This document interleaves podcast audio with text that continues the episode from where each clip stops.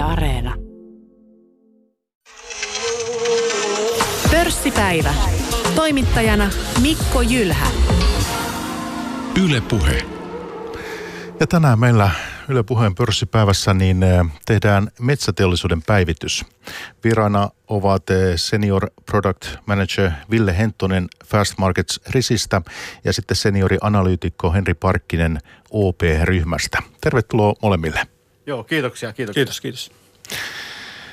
Ennen kuin syvennytään päivän keskusteluun, niin huomautan, että tänään kun tapaamme on keskiviikko toinen päivä joulukuuta. Tämä siltä varalta, että kuuntelette sitten ohjelmaa myöhemmin uusintana. Ville, sinä selvität työssäsi paperi- ja sellutehtaiden hintakilpailukykyä.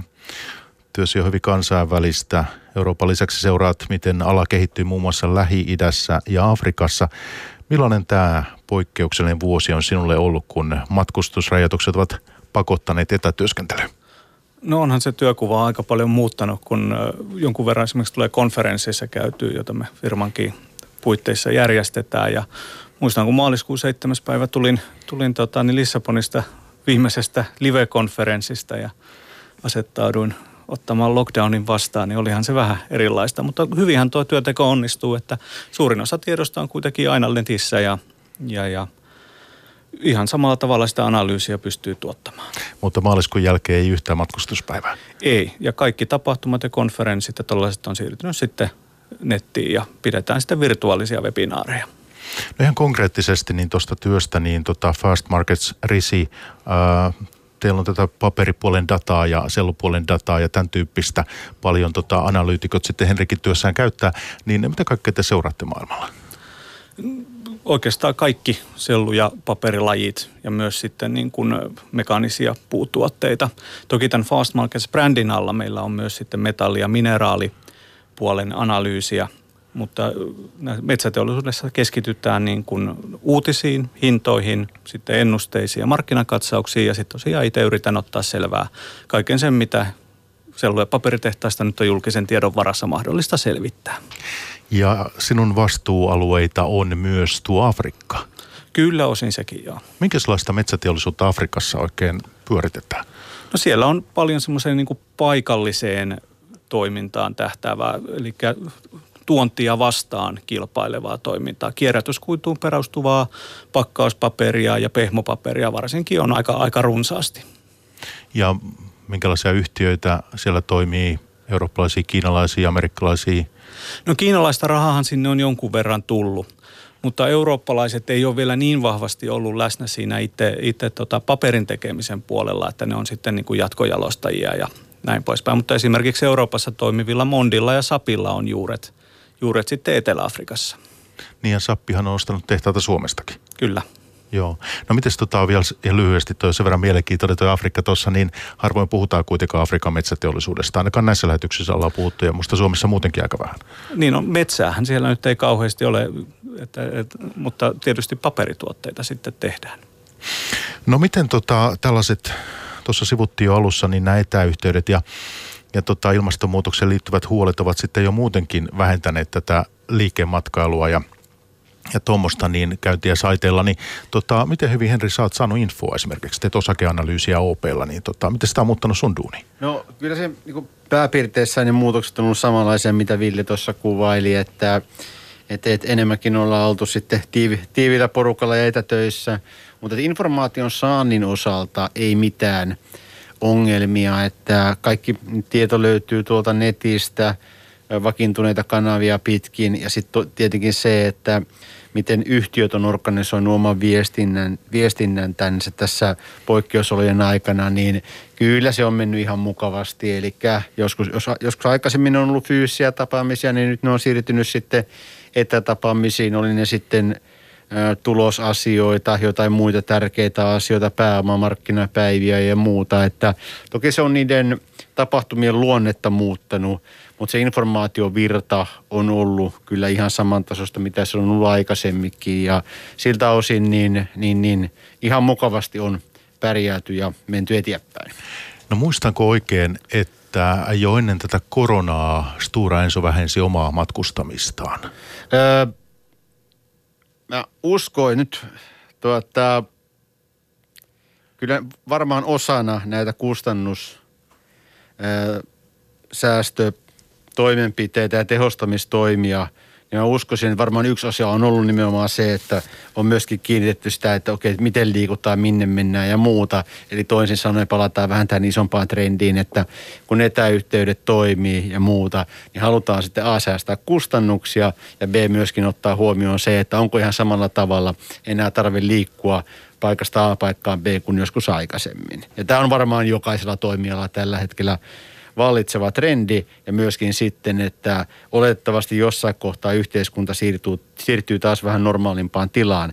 Mutta mä uskon, että tämä suuntaus ei tule niin kuin poistumaan, että me ei palata takaisin päinvastoin, todennäköisesti kiihtyy vaan. Todennäköisesti kiihtyy tämä, tämä etätyöskentely tässä ja ja semmoista matkustamista ei siis nähdä sun näkökulmasta. Sun ei, ei en, mä, mä en usko, että meillä on hyvät todisteet, hyvät todisteet ja hyvä periodi tässä sen osalta, että kaikki toimii, kaikki sujuu. Se on varmasti ohjannut meidän toimintaa vähän eri, tyyp, eri, niin kuin eri tavalla ja me ollaan löydetty uusia toimintatapoja ja yksi asia tietenkin on se, että luottamus siihen, että, että toimistosta käsiin etäyhteyksillä, etäyhteyksillä osallistumassa, osa, osallistumalla kaikkiin ö, virtuaalisiin tilaisuuksiin, niin kyllä nämä hommat hoituu.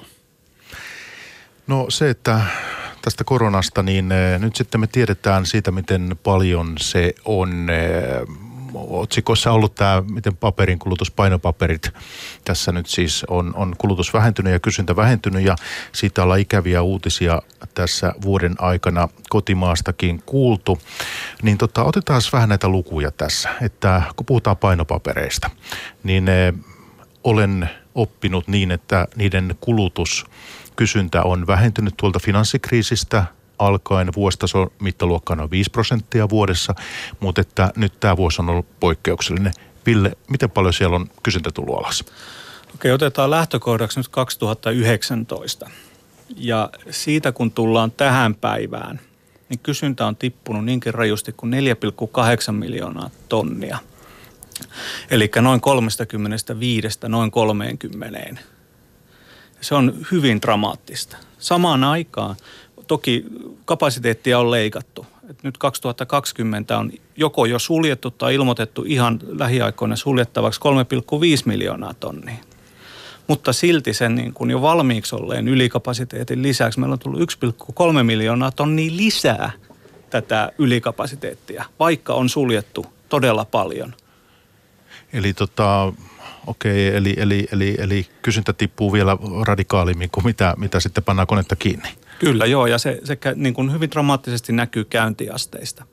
Eli jos mietitään, että tuommoisen niin kuin modernin paperikoneen hyvä käyntiaste pitäisi olla yli 90 prosenttia siitä, mitä sillä pystyttäisiin tuottamaan, niin keskiarvona tällä hetkellä Euroopassa ollaan noin 75 prosentissa ja pahimmillaan jopa 60 joillain tuotteilla ja alueilla – ja sen vaikutukset niin kuin, tämän toiminnan kannattavuuteen on tietysti dramaattiset. No se, että eri laatujakin siellä on monta graafisissa papereissa ja painopaperissa, kumpi on muuten oikein termi? Kumpaa meidän kannattaa tässä käyttää? No graafiset on laajempi kuin painopaperit. Joo. Eli painopaperit on osa graafisia papereita. Sitten on lisäksi esimerkiksi kopiopaperit ja tällaiset. No jos puhutaan painopapereista, niin mitä siellä on sanomalehtipaperista, erikoissanomalehtipaperia, eikö niin, sitten on erilaisia Joo. aikakauslaatuja, niin missä tämä kysyntä niin tota, on kaikkein jyrkimmässä laskussa? No Kyllä se tulee aika, aika tuota, laajasti joka, joka lajissa, että sanomalehti ja aikaustipaperi on nyt ne, mitkä on ollut tässä viime vuosina, että kun se on niin sidoksissa siihen mainontaan, lehtien sivun määrään ja muuta. Mutta se semmoinen jos yhtään pidemmällä aikavälillä miettii sitä ja näitä ennusteita eteenpäin, että niin kyllä mun mielestä pitää varautua siihen, että, että, että kyllä se aika lailla vahvasti se kysynnän lasku jatkuu joka lajissa.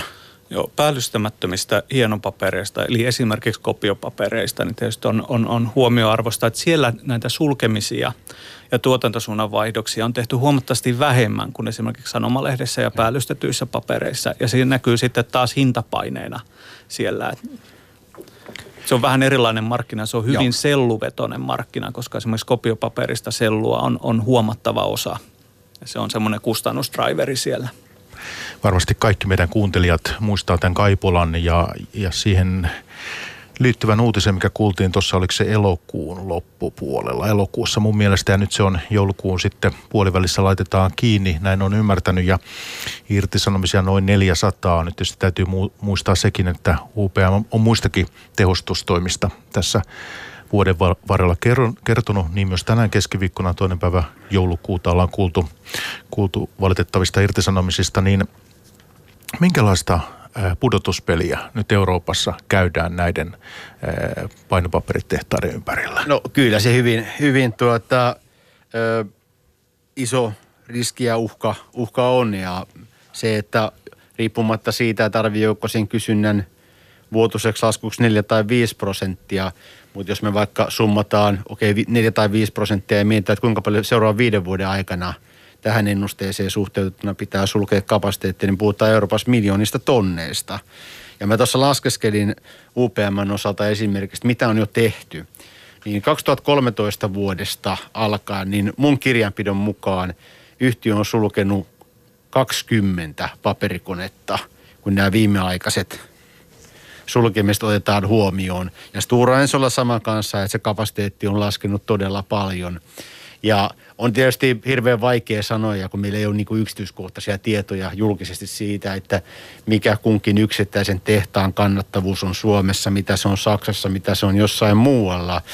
Mutta kuitenkin se kysynnän ennustettu lasku on niin voimakasta, että on mahdollista, että osa sitä ylikapasiteetista on edelleenkin Suomessa – Eli kuuntelija saattaa siellä miettiä, kun meitä kuuntelee tässä, että minkälaisia sulkemisia mahdollisesti joudutaan vielä tässä tota, vaikka 2021 ja miksi tämänkin vuoden puolella vielä, niin, niin tota, minkälaisia uutisia siellä saattaa olla tulossa? No meidän pitää muistaa, että meillä on kuitenkin hyvin niin kuin kapasiteettia lukunottamatta niin hyvin hu- heikosti konsolidoitunut markkina. Eli vaikka niin kuin näiden jättien käsissä on paljon kapasiteetista – niin meillä on edelleen 60 firmaa Euroopassa, jotka tekee graafisia papereita. Ja siellä on paljon semmoisia pieniä perhefirmoja esimerkiksi, joilla saattaa olla yksi tai kaksi konetta yhdellä tai kahdella tehtaalla. Ja jos sulla on vain yksi kone yhdellä tehtaalla, niin ethän sinä sitä niin kuin aika vapaaehtoisesti halua sulkea. Korkeintaan muutat sen tuotantosuuntaan johonkin kannattavampaa. Mutta se, sekin on niin kuin vaikeaa löytää sitten tilanolta uusilta markkinoilta, koska ne on niin paljon tunkua – että kyllähän se sitten niin kuin niille, joilla on mahdollisuus vaikuttaa siihen ylikapasiteettiin, niin valitettavasti se sitten se niin kuin rooli väkisinkin on sillä puolella. Ja tässä on myöskin se, se että me puhu, kysynnän lasku ja toinen, toinen niin kuin osa tätä asiaa on tietenkin hinnat ja hintojen suhde kustannuksiin. Eli jos me mietitään paperituotannon kustannuksia tällä hetkellä ja sitten mietitään toisaalta puolta hintaa – niin kyllä tuolla hyvin paljon, Villenkin mainitsemaan, näitä pienempiä tuottajia kapasiteettia on tällä hetkellä niin kuin kassaviran näkökulmasta niin todella vaikeassa tilanteessa. Ja siellä on myöskin takana erityyppisiä rahoitusrakenteita, että osa välttämättä niistä rahoitusrakenteista ei tule kestämään, jos tämmöinen hyvin vaikea markkinatilanne syystä tai toisesta jatkuu vielä pitkään. Joo, kyllä me, me on tuossa justiinsa julkaissut, julkaissut ison tutkimuksen näistä, missä me käytiin läpi kaikki Euroopan graafiset paperikoneet ja firmat. Kyllä sieltä löytyy niin kuin parikin kymmentä semmoista, joilla, joilla taloudellinen tilanne, kai kaikki niin kuin viittaa siihen, että taloudellinen tilanne on vaikea ja voi johtaa jopa konkursseihin. Paperitehdaiden tilanne ja paperin tilanne on tietysti semmoinen, että varmasti tässä ohjelmassa vielä monen otteeseen puhutaan eri yhteyksissä, mutta jotta ei olisi eh, tämä metsäteollisuuden tilanne ihan, ihan kokonaan pelkkää synkistelyä, niin sitten myös toi pakkauspuoli. Jos puhutaan koronasta ja sen vaikutuksista, niin siellähän ollaan nähty ollaan nähty tota sitten taas ihan toisen tyyppistä kehitystä. Mitä tarkkauttaa siellä on nähty? No siellä on nähty sitä, että kun yhteiskunnan toiminta on muuttunut, kuluttajien toiminta on muuttunut, suurin osa kuluttajista on varmaan keskimääräistä enemmän ollut viimeisten kuukausien aikana kotona. Ja se on sitten vaikuttanut siihen, että mitä tehdään, missä käydään ja muuta. Niin erityisesti tuonne elintarvike- ja kaupan pakkauksissa on ollut tosi hyvä tilanne. Aika ajoin puhuttu siitä, että tietystä kartonkilaaduista on ollut pulaa ja muuta. Että se markkina on ollut suhteellisen hyvä, tilauskannat on hyvällä tasolla, yhtiöt on raportoinut uusia tilauksia, on, tilausvirta on ollut hyvällä tasolla. Hintataso on tietysti vähän vaihteleva, koska eri pakkauslaatuja on paljon, mutta keskimäärin niin hintakehitys on ollut hyvä ja erityisesti tässä niin kuin viimeisen kuukauden aikana, reilu kuukauden aikana, sieltä on tullut todella vahvoja merkkejä siitä, että, että, että nyt on kysyntää enemmän kuin on periaatteessa tarjontaa. Joo, ja tämä on ollut hullu syksy siinä. Mä muistan vielä elokuussa, niin kun mekin niin kun julkaistiin, julkaistiin tunnelmia ja haastattelujen perusteella, että et, et miten vaikea oli tämä nimenomaan, Joo. kun aaltopahviraaka-aineiden containerboardista puhutaan, niin se markkina. Ja nyt se on ihan niin kuin parissa kuukaudessa kääntynyt aivan päälaille, että näin tiukkaa markkinaa containerboardissa ei ole nähty niin kuin ehkä milloinkaan. Eli käytännössä just sitä, että, että, että pahvilaatikoista, pahvilaatikkoraaka-aineesta niin on pulaa. Ja on jopa kuullut semmoista, että tietyt tu- tuottajat on tässä vahvassa markkinatilanteessa joutunut perumaan asiakkaille sovittuja toimituksia. Ja tämä on hyvin harvinainen tilanne, mitä mä, mä, mä en muista, että tämmöistä olisi koskaan aikaisemmin ollut. Ja jo y- yksi pakkausvalmistaja kertoo, että jos he haluaisivat niinku uutena, uutena tota, niin ostajana – ostaa näitä raaka-aineita, kartonkeja, niin tota, vastaus on, että onnistuu maaliskuussa. Että niin tiukassa tilanteessa ollaan pahimmillaan. Ja Kiina on sitten tietysti osaltaan tässä niin kuin pelissä mukana Kyllä. siinä, että, että täältä ei nyt sitten olekaan vientiin enää viedä. Ja sama on Yhdysvalloissa, että, että, että niin kuin vientihalukkuudet Kiinaan on vähentynyt huomattavasti. Samaan aikaan, kun Kiina on lopettamassa kokonaan kaiken niin kuin kiinteän jätteen – myös keräyspaperin tuonnin nyt vuodenvaihteessa. Ja siinä ollaankin hyvin mielenkiintoisten yhtälöiden äärellä. Ja just esimerkiksi luin, että venäläiset arvioi, että puolet heidän sanomalehtikoneidensa kapasiteetista tulee piakkoin kääntymään niin kuin tähän yhteen laatuun näistä, näistä tota, niin, aaltopahvin raaka-aineista ja kaikki Venäjälle. Eh, anteeksi, Kiinaan. Tuosta Kiinasta vielä semmoinen, että, että, että näissä, tuota, näissä lähetyksissä, kun aikaisemminkin ollaan oltu täällä, niin on juteltu siitä Kiinan toimenpiteistä. Että niin kuin Ville tuossa sanoi, että, että kiinteän jätteen tuontikielto, sehän alkoi aikoinaan siitä, jos oikein muistaa, että lajittelematon jätepaperi.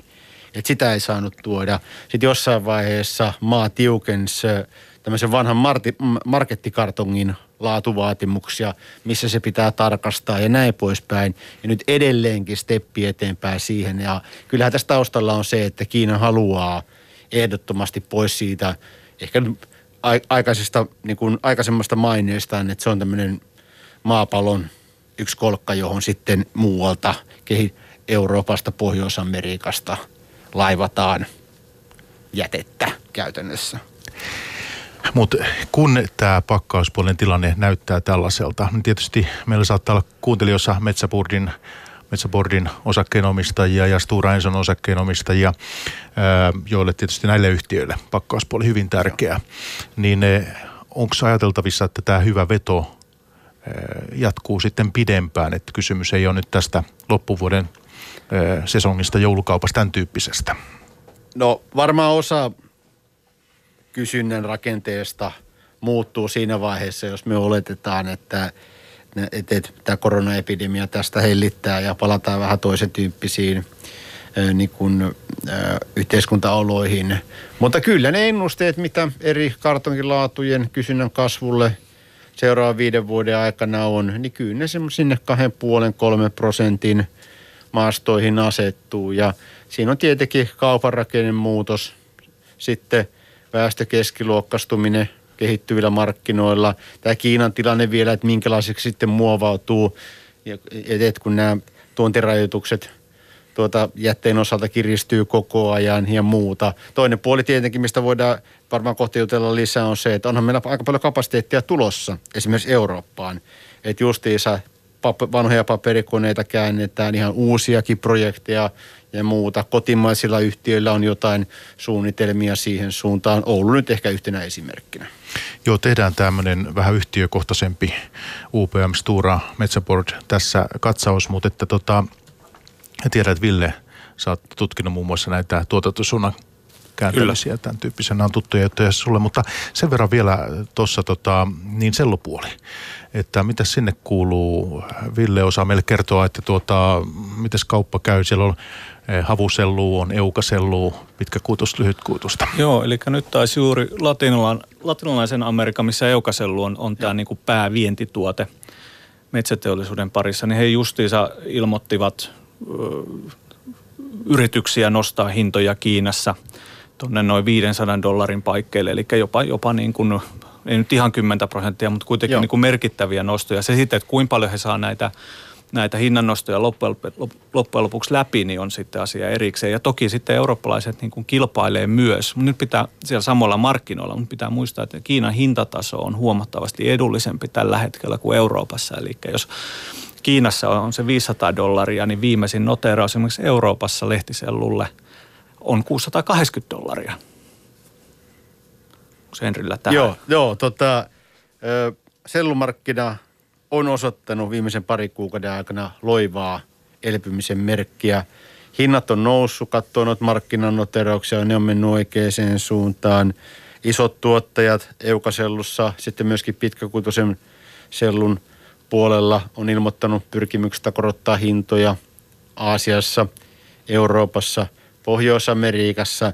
Sellun osalta paljon puhutaan varastotasoista. Mitkä on tuottajavarastot, toisaalta mitkä on asiakasvarastot. Niin tuottajavarastoihin meillä on aika hyvä näkyvyys, eli käytännössä sataman varastot. No ne on tullut alaspäin, hyvä niin. Ja sitten taas kuluttajapuolella, niin Kiinasta on indikoitu, että siellä tietyt sellun loppukäyttäjäsektorit on, ma- että varastojen taso heillä tullut alaspäin. Mutta toki sitten meillä on hyvin poikkeuksellinen vuosi 2020 takana ja kun miettii sitä varastokiasiaa, niin on myöskin mahdollista, että kun sellumarkkinan varastokäyttäytyminen muuttuu tietyllä tavalla, en pitäisi yhtään mahdottomana, että vaikka jatkossa niin asiakkaat ylläpitäisi vähän korkeampia varastotasojaan sitten. Aika näyttää, mutta tämmöistäkin spekulaatioita on ollut, että löytyykö niin sanottu uusi normaali esimerkiksi kiinalaisten asiakkaiden varastotasoille. Se, että, haluatko tähän Ville? No sitä vielä, että havusellu tietysti on sitten hieman, hieman niin kuin korkeampi tai kalliimpi tuote ja niin kuin kannattavuuskin, koska kysyn, tai tota, niin tuotanto on, on rajatumpaa. Brasiliassa ei paljon, paljon tota, niin havusellua tehdä, niin, niin, niin, siis ei tehdä ollenkaan, vaan, tai juurikaan ollenkaan. Että se keskittyy tänne pohjoiselle havuvyöhykkeelle ja lähinnä. Niin tota, hinnat on sitten pikkusen paremmat, mutta se ei ole pelkästään sitä valkastua havusellua, vaan nyt, nyt se juuri tämän takia, kun Kiinaan ei, Kiinassa on huutava kuitupula, niin myös valkaisemattoman havusellun merkitys tulee kasvamaan Joo. tulevaisuudessa huomattavasti. Ja tämä Oulu on nyt hyvä esimerkki siitä. Eli siellähän tehtiin kahdella koneella päällystettyä hienopaperia valkasusta sellusta, josta havusellu tehtiin niin kuin Suomessa ja sitten tuotiin, tuotiin latinalaisesta Amerikasta eukasellua. Mitä se nyt muuttuu? Yksi kone pistettiin kiinni ja varastoon, kuka tietää, kenties se vielä joskus starttaa, mutta toinen käännettiin sitten pakkauskartongille. Ja oma sellutehas käännettiin valkaisemattomalle sellulle, josta rempan jälkeen riittää vielä vientiin esimerkiksi sinne Kiinaan. Ja se on niin kuin erittäin niin kuin tämmöinen tietyllä tapaa visionäärinen peliliike, että just vaihdettu se laskeva ala nousevaan alaan ja otettu vielä huomioon se, että ei olla yhdessä, yhden kortin varassa, vaan on myös sitten se sellukortti. Ja sellumarkkinoiden osalta, kun tuossa äsken sanoin, että hinnossa on nähty ja tuota loivaa elpymistä, niin hyvä asia on se, että jos me suunnataan katseita jo vuoteen 2021, niin kapasiteetin nettolisäys ensi vuonna on hyvin maltillinen. Sitten vuonna 2022 alkaa tämän hetkistä aikataulujen mukaan tulemaan kapasiteettia. Ja sitten tätä aikaikkunaa vielä vähän skaalaa eteenpäin, että puhutaan seuraavasta viidestä vuodesta ja otetaan siihen viiteen vuoteen tämä, tämä kuluvakin vuosi mukaan, niin tämänhetkisten projektien puitteissa ja mitä tiedetään, siellä on myöskin sulkemisia, niin kyllä tuota, aika hyvä tuo tilanne tarjonnan osalta on, että sinne ei ole tulossa merkittävästi lisää kapasiteettia. Muutama isompi hanke on ja muuta, mutta jos kysyntä kasvaa sen, mitä on ennustettu, se pitkän aikavälin ennustettu kysyntähän yleensä aina puetaan semmoiseen sanamuotoon, että yksi semmoinen iso moderni kone mahtuu joka vuosi tuonne markkinoille. On se nyt sitten puolitoista miljoonaa tonnia plus miinus paristaa tuhatta tonnia siihen päälle. Niin. Semmoinen eh, tässä vaiheessa, että voitaisiin ihan lyhyesti kuuntelijalle, joka ei metsäteollisuutta niin tarkkaan seuraa, niin se, että kun puhutaan lyhytkuutusesta ja pitkäkuutusesta, niin Ville, että miksi tämä pitkäkuutunen sellu, mitä Suomessa paljon tehdään, niin miksi tämä poikkeaa sitten lyhytkuutusesta ja, ja miksi se on kalliimpaa? Se on tota, niin, pikkusen kalliimpaa tehdä ja sillä saavutetaan erilaisia ominaisuuksia, lähinnä lujuutta. Eli semmoisia, missä tarvitaan lujuutta, niin sitä lisätään enemmän tai vähemmän. Sitten esimerkiksi hienopapereissa, joissa tämä lyhyt kuitu tuo esimerkiksi sitä painopintaa ja painoominaisuuksia ja pehmopapereissa tuo sitä pehmeyttä, niin sitten tämä pitkä kuitu tuo sen tarvittavan lujuuden, mitä tarvitaan. Eli lisätään sitten sopivassa suhteessa. Ja tuohon ehkä vielä semmoisena, että tosiaan niin kuin eri, eri loppukäyttöissä on erilaiset tar- eri tarpeet eri selluille, mutta tietyssä loppukäytössä tosiaan sitten sekoitellaan näitä ja muuta, että et, et, siitä se molempien laatujen oikeutus tulee sitten. Ja sitten tarvitaan jatkossakin. Kyllä, tästä mikään ei tällä hetkellä viittaa siihen, että sellun kysyntä tulisi pidemmällä aikavälillä pienenemään.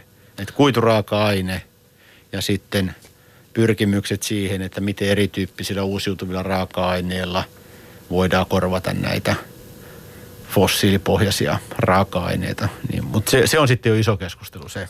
Mutta tässähän on ollut niin kuin suomalaisessakin lehdistössä keskustelua siitä, että viedään suomalaista metsää selluna kiinalaisten vessapaperiin. Joo, kyllä. Osin, osin näinkin tapahtuu, että ne pehmopaperit on tärkeä käyttäjä. Nyt pitää huomata, että tämä korona on aiheuttanut sen, että vähän samaa ilmiötä, eli tämän sellun käytön lisääntyminen pehmopapereissa on nyt tapahtunut myös Euroopassa. Eli mitä korona aiheutti? Hotellit, ravintolat, julkiset tilat. Kaikki se heikompilaatuinen, yleensä kierrätyskuitunen ää, pehmopaperi, on, on sieltä niin kuin se käyttö on pois. Samaan aikaan, kaikki muistaa vessapaperigeitin viime keväältä, niin kotikäyttö on, on, on kasvanut huomattavasti ja se on yleensä korkeampilaatuista paperia, jossa isompi osa tehdään sellusta, vaikka kierrätyskuidulla on oma roolinsa sielläkin. Ja, ja just, just tuota, mitä Ville sanoi tähän näin, että – että et, joo, on ihan hyvä miettiä aina jalostusastetta ja siitä, että mihin asti mikin raaka-aine jalostetaan tietyssä maassa ja mihin se viedään. Mutta yksi näkökulma siihen on se, että kun nuo yhtiöt kuitenkin jaottelee oman tuotantonsa kannattavuuden aika yksityiskohtaisesti, että mitä on kannattavuus missäkin tuotteessa, niin tämän tyyppisiä keskusteluja on mun mielestä hyvä aina tuoda myöskin sen näkökulma, että okei, tässä voi olla alhaisempi jalostusaste, mutta kuinka paljon tällä tehdään sitten kannattavuutta ja kassavirtaa. Et se on niin yksi osa tätä asiaa, joka sitten mahdollistaa sen, että yhtiöitä voidaan kehittää ja muuta. Nämä tietysti vaihtelee suhdanteet eri laaduissa yli ajan, mutta se ei ole aina ihan niin yksioikoinen se, että et, et, jos sellua viedään tai, tai, tai pe, siitä tehdään pehmopaperia, niin joo, siellä on ne kysyntä kuitenkin eri tahtista eri laaduissa ja mitä tuossa äsken sanottiin papereista, niin senkin on hyvä muistaa se, että et, et, joskus sen kannattavuus oli erittäin hyvä, mutta nyt sitten pidemmällä aikavälillä tästäkin eteenpäin, niin, niin, niin ne kasvun kärjet kyllä löytyy muista laaduista. Mä voisin vielä hetkeksi palata tuohon pehmopaperia ja tähän niin kuin kierrätyskuidun käyttöön sieltä. Että kun mietitään, että jostahan se kierrätyskuidunkin pitää tulla. Kyllä. Ja niin kuin tuossa alun perin puhuttiin, että vuosi sitten meillä oli 35 miljoonaa tonnia tota, niin, käyttöä tai kapasiteettia joka tapauksessa. Ja se on joka tapauksessa 5 miljoonaa tonnia vähemmän, 4,2 miljoonaa tonnia vähemmän kulutusta Euroopassa. Se on se paperi, joka kierrätetään, että sitä, siitä voidaan tehdä, tehdä tota, niin, kierrätyskuitusta vessapaperia. Ja nyt meillä on 4,8 tonnia vähemmän sitä kuitua kierrätettävänä. Eli pakkohan se sitten, jos yhtä paljon käytetään vessapaperia kuin ennenkin, niin pakkohan se on sitten tehdä neitsytkuidusta eli sellusta sen sijaan, kun ei enää ole Kyllä. kierrätyskuitua niin paljon. Hyvä kuuntelija, meillä Yle puheessa on menossa pörssipäivä. Tänään tehdään metsäteollisuuden päivitys ja vieraina ovat Senior Product Manager Ville Hentonen Fast Markets Risistä tuossa viimeksi äänessä ja sitten seniorianalyytikko Henri Parkkinen OP-ryhmästä, tarkemmin OP Markets, eikö näin Henri? Kyllä on, kyllä vaan. Ja tota, Äh, jatketaan eteenpäin. Tehdään nyt niin, että äh, yhtiökohtaisia poimintoja ja analyysejä hieman tässä UPM Stora Enso Metsäboard.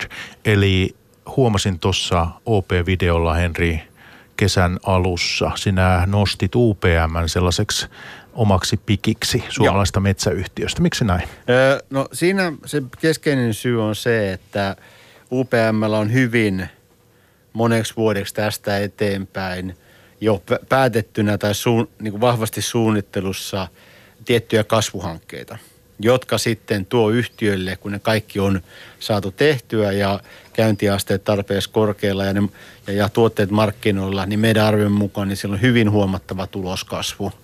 Se puhutaan vuosista 2023, 2024 ja siitä eteenpäin.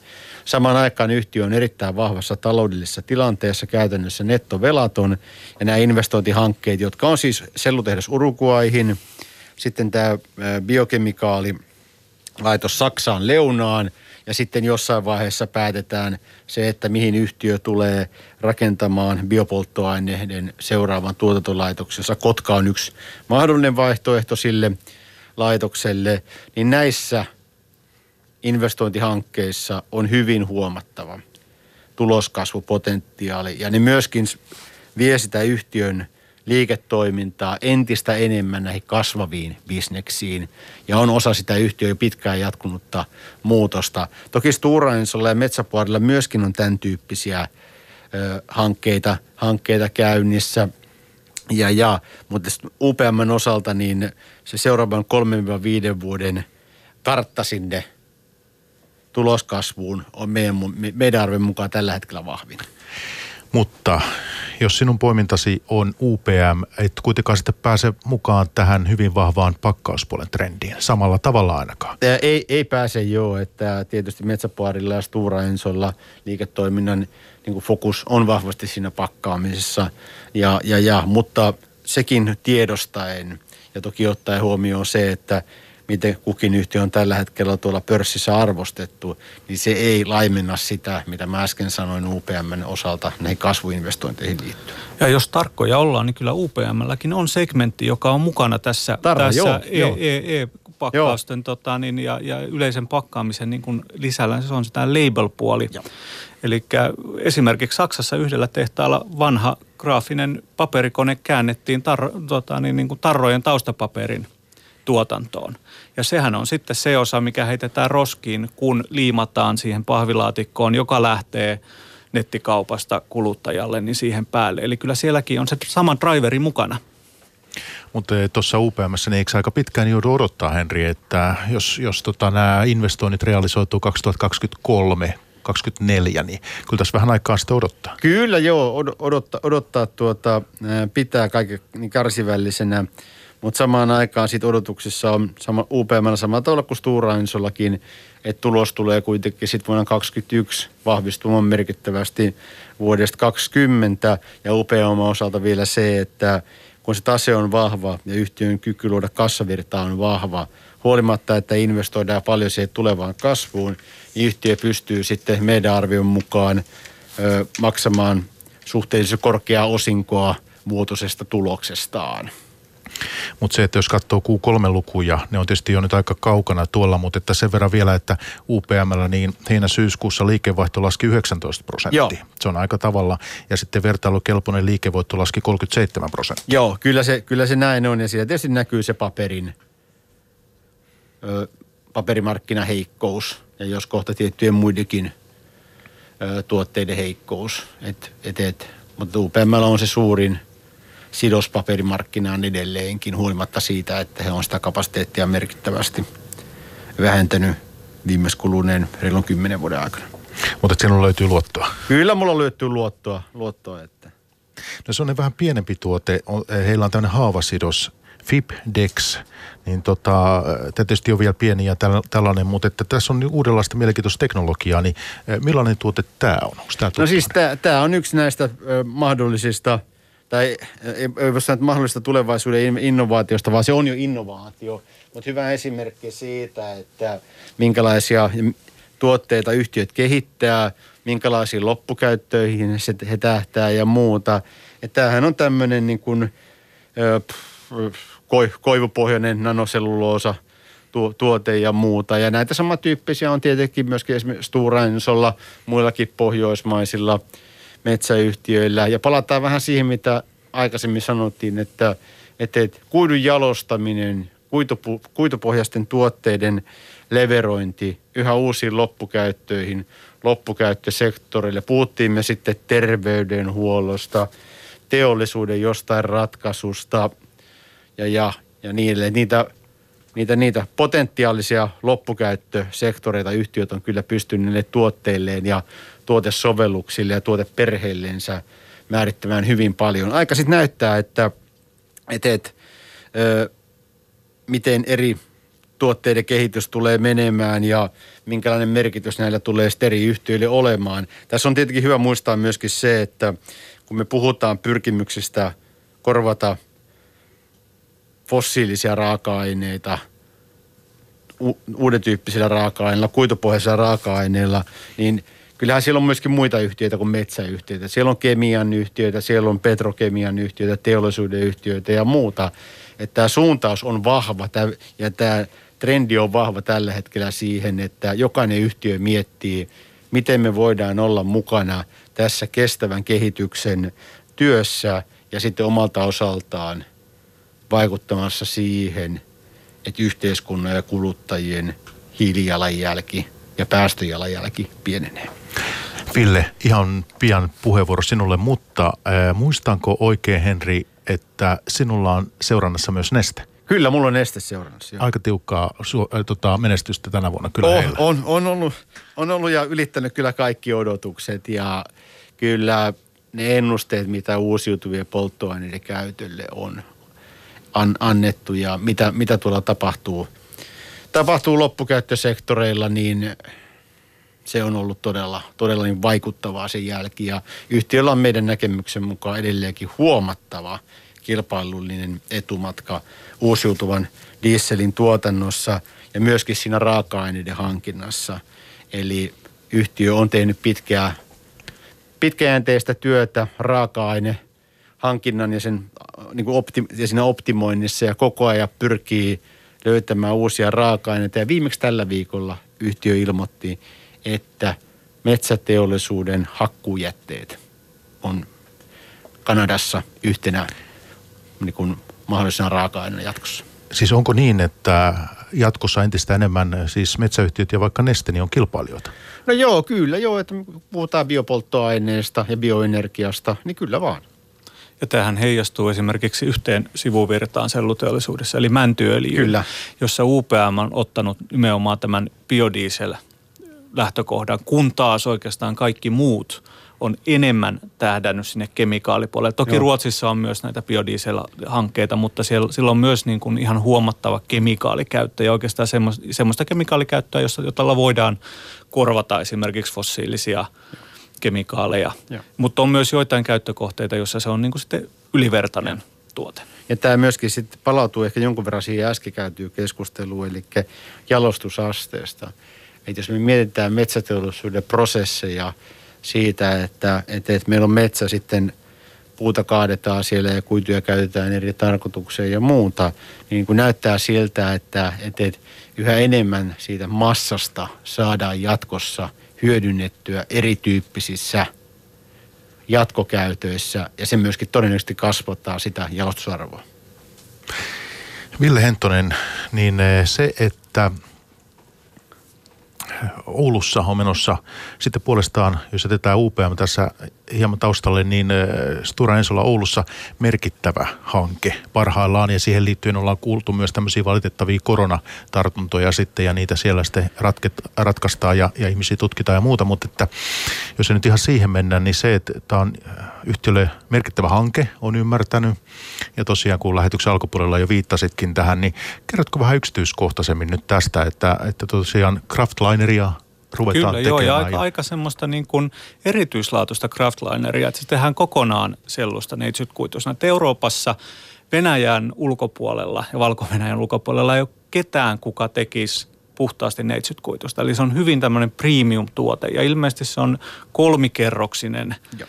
tai mahdollisuus tehdä kolmikerrosta toisin kuin suurin osa koneista tekee kaksikerroksista ja venäläiset ja jenkit tekee jopa yksikerroksista. Ja, ja mikä tällä kolmikerroksisuuden niin kuin idea on, niin sillä, no aivan varma tästä, mutta semmoinen niin kuin haisu on, että sillä tähdätään siihen, että pystytään tiputtamaan niin kuin painoa laatikoista.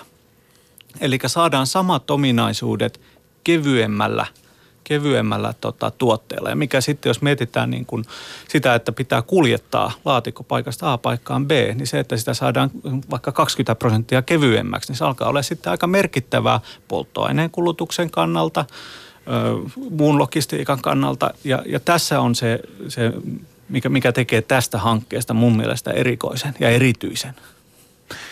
No siis tuota hetkinen, tällä puolelle kuitenkin, tuossa puhut, että Venäjä, Valko-Venäjä, tämän tyyppistä tuotantoa vähän on.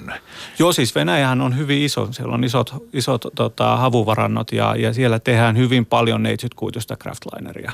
Todella, todella paljon. Mutta kraftlineriin kuitenkin muuten investoidaan aika paljon, eikö näin? No siihen ei täällä oikeastaan ole, ole hirveästi, koska sillä vaaditaan aina se sellutehdas ja siihen tarvitaan sitten taas puuhuolta. Eli Suomi, Ruotsi on kovia. Meillä on jonkun verran Keski-Euroopassa, mutta ne ei ole saanut is, kovin isoja investointeja viime aikoina. Et tässä markkinassa ehkä niin kuin uusin innovaatio on se, että brasilialaiset on ruvennut käyttämään siellä Klabin-niminen yhtiö, niin eukalyptussellua. Ja ovat tehneet tämmöisen Eukaliner-tuotteen, jolla on tiettyjä, tiettyjä varmaan niin kuin käyttökohteita, mutta nähtäväksi jää, nähtäväksi jää, että pystyykö se sitten syrjäyttämään – kaikissa? Todennäköisesti ei. Mutta eikö SCAlla sitten taas Uumajassa ole tämmöinen iso kone rakenteella? Joo, kyllä. Onko se vastaavaa laatua sitten? Öö, ymmärtääkseni se, siellä käytetään, ainakin tähän asti ruotsalaiset on käyttänyt kierrätyskuitua siinä joukossa, ainakin valkaisemattomassa tuotteessa. Että valkastuja on, valkopintasta on joskus tehty neitsytkuidustakin. Ja tästä on, ehkä tästä Oulusta vielä ihan muutama, muutama nyanssi sitten. Tosiaan niin se Oulun tehtaan konversio sinne Kraftlineriin, niin sehän tarkoittaa myöskin sitä, että kun äsken tuotiin paperista, että Stora Enso luopuu kokonaisuudessaan päällystetyn hienopaperin tuotannosta. Ja sitten tästä kannattavuuksista, että aika sitten näyttää, että mille tasolle sen tehtaan kannattavuus yltää, mutta he itse investoinnista investoinnin julkaistamisen yhteydessä sanoi, että se parantaa Oulun tehtaan vertailukelpoista käyttökatemarginaalia 15-20 prosenttia, joka on kyllä todella huima. Ja pitää muistaa se, että se ei ole välttämättä se Craftliner, jota Stura Enso yhtiönä korporaatiotasolla myy, vaan mm. Stura Ensolla toisin kuin SCAlla, toisin kuin Pillerud Korsneesilla, on omaa konvertointitoimintaa. Eli tekee myös niitä pahvilaatikoita Kyllä. osin siitä omasta kartongistaan ja myy sitten niitä laatikoita.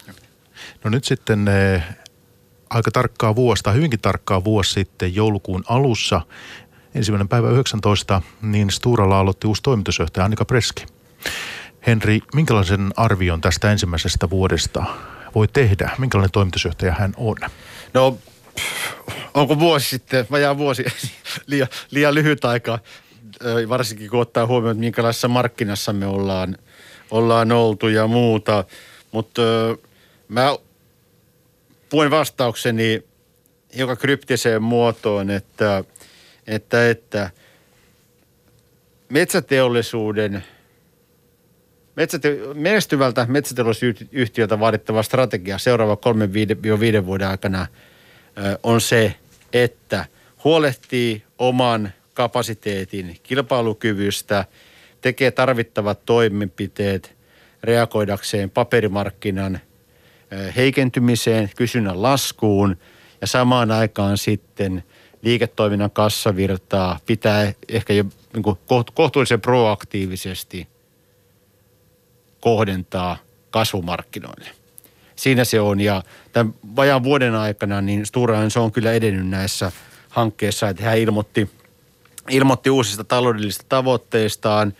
Oulussa, Oulussa on tehty toimenpiteitä sen mukaan, mitä on aikaisemmin ilmoitettu. Ja sitten he myöskin tuossa marraskuun puolella ilmoitti, että Skoghallissa Ruotsissa on mahdollista tehdä jatkoinvestointeja, jotka sitten vahvistaa kilpailukykyä ja tuo, tuo myös sitten toteutuessaan vähän lisää kartukikapasiteettia – sellukapasiteettia.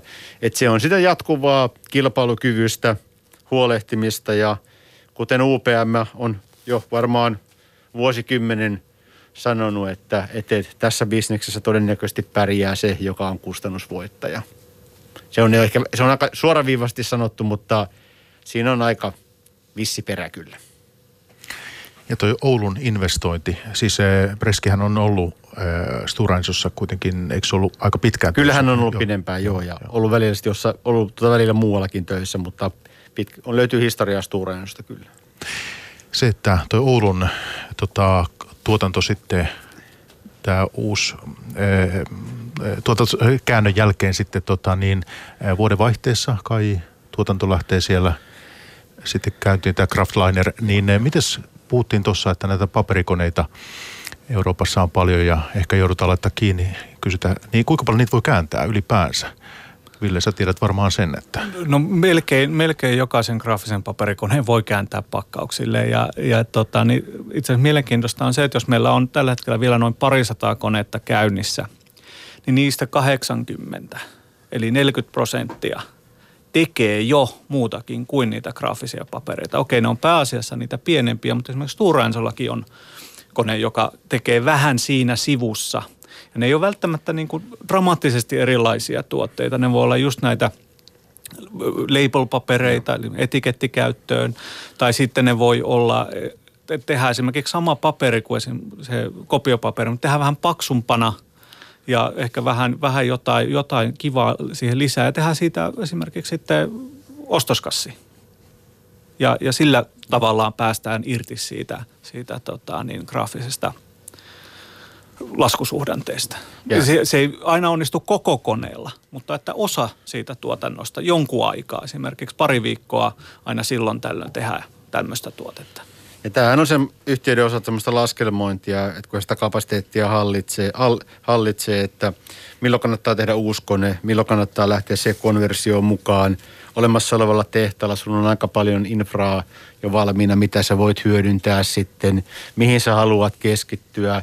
Jos sä teet päätöksen jonkun kapasiteetin osalta, tuokse se sulle synergioita konsernin sisällä ja muuta, että et, et, tämän tyyppisiä asioita siellä sitten investointi piirustuspöydällä mietitään. Joo. Ja teknisesti melkein minkä tahansa graafisen paperikoneen voi kääntää. Ongelma on siinä, että kuka sen maksaa ja kuka saa sen tavaran myytyä.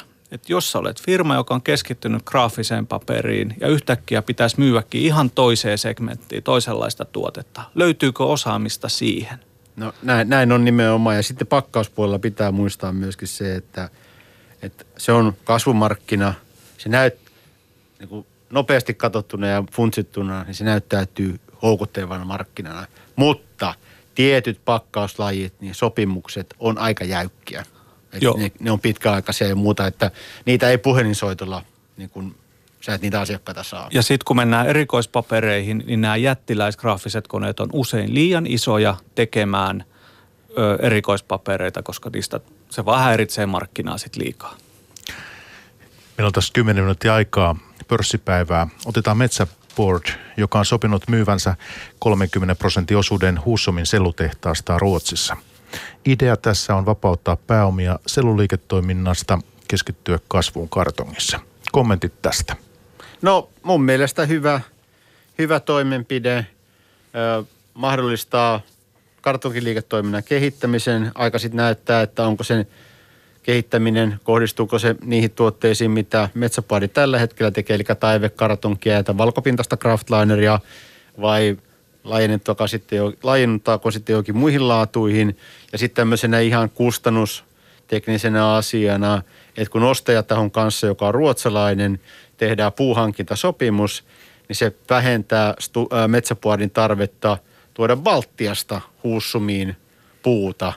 Ja siinä ei ole pelkästään se kuljetuskustannuksen pois jääminen suurelta osin, niin tuo meidän arvojen mukaan miljoona, miljoona tasolla olevat säästöt vuodessa.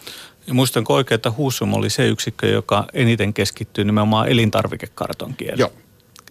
puoleen. Ja huomattava jos Metsäportissa on se, että tekee myös näitä containerboard tuotteita, eli pahvilaatikon niin kuin tämmöistä premium-tuotetta sinne tuolla tota, niin, Kemissä. Mutta ö, metsäporillakaan ei ole sitten sitä sen puolen jatkojalostustoimintaa. Ja eikö tässä nyt ole, Kemissä odotetaan tietoa tästä uudesta biotuotetehtaasta, eikö näin? Tämmöinen on ollut suunnittelupöydällä. Kyllä siinä ympäristölupaa hakemuksia on, on tota, niin, minäkin jonkun, jonkun version nähnyt. Joo, ja tämän vuoden loppuun mennessä yhtiö Metsä, Metsä Group, Metsä Fiber on ilmoittanut, että heillä voi olla edellytykset se päätös tehdä, että se netto sellukapasiteetin lisäys on vähän vajaa 900 000 tonnia.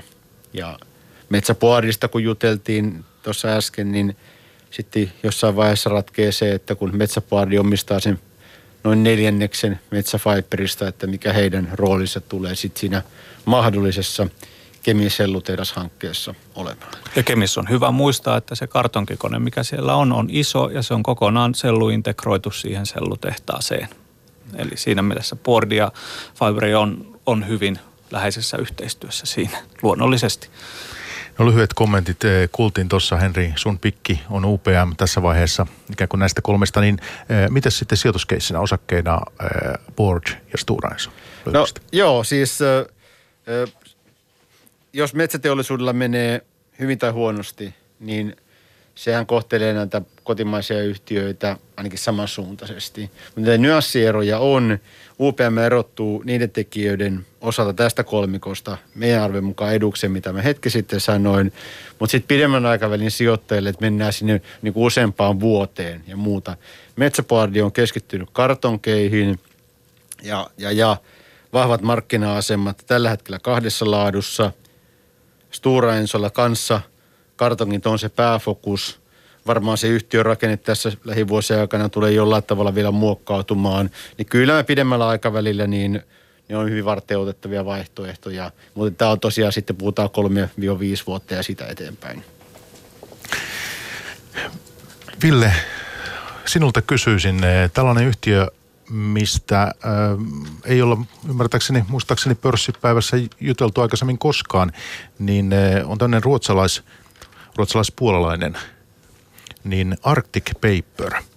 Ja tota, tämä on myös mielenkiintoisessa vaiheessa ja noterataan eh, sekä Tukholmassa että sitten Varsovan pörssissä. Näin ilmeisesti joo. Ja niin? Tota, niin se on niin kuin vanhoja ruotsalaisia tehtaita ja sitten vähän modernimpi puolalainen tehas. Että tekevät niin kuin päällystettyjä ja päällystämättömiä hienopapereita. Ruotsissa erityisesti kirjapaperi on, on, on ilmeisen hyvä – hyvä tuote kannattavuudesta, en, en sano mitään.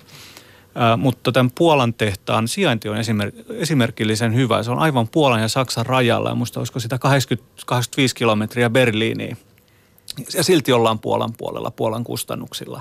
Ja toisin kuin monet puolalaiset tehtaat, se on kokonaan kääntynyt maakaasulle, otettu nämä ympäristöasiat huomioon. Ja sitten sekä siellä Puolassa että Ruotsissa tämän vuoden aikana on raportoitu, että he on näitä kone, koneen kapasiteettia on siirretty nimenomaan tänne, tänne pakkauspapereihin. Ruotsissa tehdään vähän raskaampaa ostoskassia ja, ja sitten Puolassa tehdään vähän kevyempää ja, ja pikkasen ehkä arvokkaampaa. Mutta mikä on oleellista Arctic Paperissa, se omistaa myös 51 prosenttia Rotneroksesta, joka on myös noterattu Tukholman pörssissä. Sieltä löytyy valkastua, valkaisematonta havusellua mekanistamassa ja sitten myös tämmöisiä, tämmöisiä puristettuja kuitupakkauksia, joita esimerkiksi Huhtamäellä on myös. Joo. No mihin sinä, Henri, kun osakeanalyysiä teet ja lähtisit tutustumaan tämmöisen yhtiöön. Ehkä oletkin tutustunut Arctic Paper, Paperiin, niin mitä sinä sieltä ajattelet? Mihin no, kannattaisi kiinnittää huomioon, jos sijoittaja haluaa lähteä selvittämään? Joo, eli yleensä se, että eri, eri yhtiöitä käy lävitse, niin kyllä siinä korostuu se yhtiöstrategia ja miten se yhtiöstrategia osuu siihen omaan maailmankuvaan. Ja sille omalle maailmankuvalle voi tietenkin hakea perspektiiviä siitä, että mitä yleisesti ajatellaan toimialan virtauksista, että onko ö, yhtiöllä liiketoimintaa, joka kasvaa, onko yhtiöllä semmoista liiketoimintaa, joka on sidoksissa yhteiskunnan trendeihin, valtavirtauksiin, onko yhtiöllä taloudellista kapasiteettia muokka, muokata rakennettaan ja, ja ö, hankkia itselleen lisää kassavirran kassavirtaa tuovia liiketoimintoja. Plus sit se, että kyllä se osinko ja niin kuin, ö, taloudellinen kyky jakaa tulosta osakkeenomistajille, niin sekin on, silläkin on joku arvo ja muuta. Et tuota, et, ja tietenkin se, se, että muuttuvassa maailmassa niin monesti pärjää semmoista yhtiöt, jotka on aikaisemmin osoittanut kykenevänsä muutokseen epävarmuuden oloissa. No täyttääkö, tai miten hyvin tämä Arctic Paper tämmöiset vaatimukset Ville täyttää? Eikö me sovittu, että me ei anneta sijoitusvinkkejä? Niitä ei anneta, mutta että jos lähdet ikään kuin hieman pohdit, kun tunnet yhtiötä, niin No tilanne on, on graafissa papereissa vaikea ja, ja silloin tietysti kaikki, kaikki tota, niin, ö, kyky muuttua ja, ja hakea, hakea sitä tota, kassavirtaa muualta ja vähentää sitä vaikean markkinan osuutta omasta portfoliosta, niin sehän on aina hyvästä. Ja kuituhuolto on osuutta, osoittaa, eli, eli integroituminen selluun on osoittautunut hyväksi strategiaksi monelle firmalle viimeisten vuosien aikana. Tässä on pari minuuttia aikaa. Tota, ihan lyhyet loppusummaukset ja lauseet tähän, että tuota, lähestytään vuotta 2021. Viimeksi kun vuosi sitten Henri tavattiin, sen no- nostit tuon Pillerud Korsneesin mielenkiintoisena sijoituskeissinä esiin silloin tutustumisen arvoisena. Joo. Ja tota, niin eh, osake onkin kehittynyt aika hyvin. Joo, se on, se on mennyt ihan hyvin ja, ja, ja tietysti yhtiöllä on vahva fokus näissä pakkausmateriaaleissa. Toki sillä on muitakin tuotteita ja heillä olisi jossain vaiheessa aika isojakin haasteita tiettyjen tuotannon käynnistymisien, kan, käynnistymisen kanssa, mutta nyt asioita on saatu oikastua. Ja tuon Pillerud Korsnesin lisäksi niin Ruotsista myöskin tuo Essity. Me ollaan pehmopaperista juteltu. Yhtiöllä on erittäin vahvat markkinaosuudet ja se on semmoinen hyvä pitkän aikavälin story meidän arvioimme mukaan, vaikka sitten ei meillä seurannassa olekaan, mutta se mitä yleisesti tiedetään ja mitä yleisesti arvioidaan pehmoperin kulutuksesta ja yhtiö on jo valmiiksi niillä kasvavilla markkinoilla, että, että, että siinä on semmoista vakautta, mutta myöskin sitten yhteiskunnan ja kuluttajien käyttäytymisen muutokseen liittyvää ö, rakenteellista kasvua. Mistä kasvua löytyy Ville ensi vuonna metsäteollisuudella? No Mondi on semmoinen firma, joka on hyvin vahvasti integroitunut tähän pakkauspuoleen. Sekä itse paperin tuottajana että pakkausten tekijänä. Heillä esimerkiksi käynnistyy ensi vuonna uusi kone Slovakiassa. Että sitä kannattaa tutkia, millainen, millainen firma on kyseessä. Muuten sanoisin, että vallitseva, jos yhdellä sanalla pitää kuvata vallitsevaa tilannetta, niin se on epävarmuus. Äärimmäinen epävarmuus. Ja vielä tähän, että, että sellumarkkina, mitä siellä tapahtuu. Odotuksia on, että ensi vuonna hinnat nousee, ja, ja, mutta on osoittanut historiassa kyllä tuota yllätyksellis- yllätyksellisyytensä ja kykynsä yllättää moneen kertaan. Hyvät herrat, mun on aika kiittää teitä Joo, keskustelusta. kiitoksia, kiitoksia. Kiitos. Tänään pörssipäivässä vieraina eh, Senior Product Manager Ville Henttonen Fast Markets Risistä ja sitten tuossa viimeksi äänessä seniorianalyytikko Henri Parkkinen OP-ryhmästä. Pörssipäivä. Toimittajana Mikko Jylhä. Yle Puhe.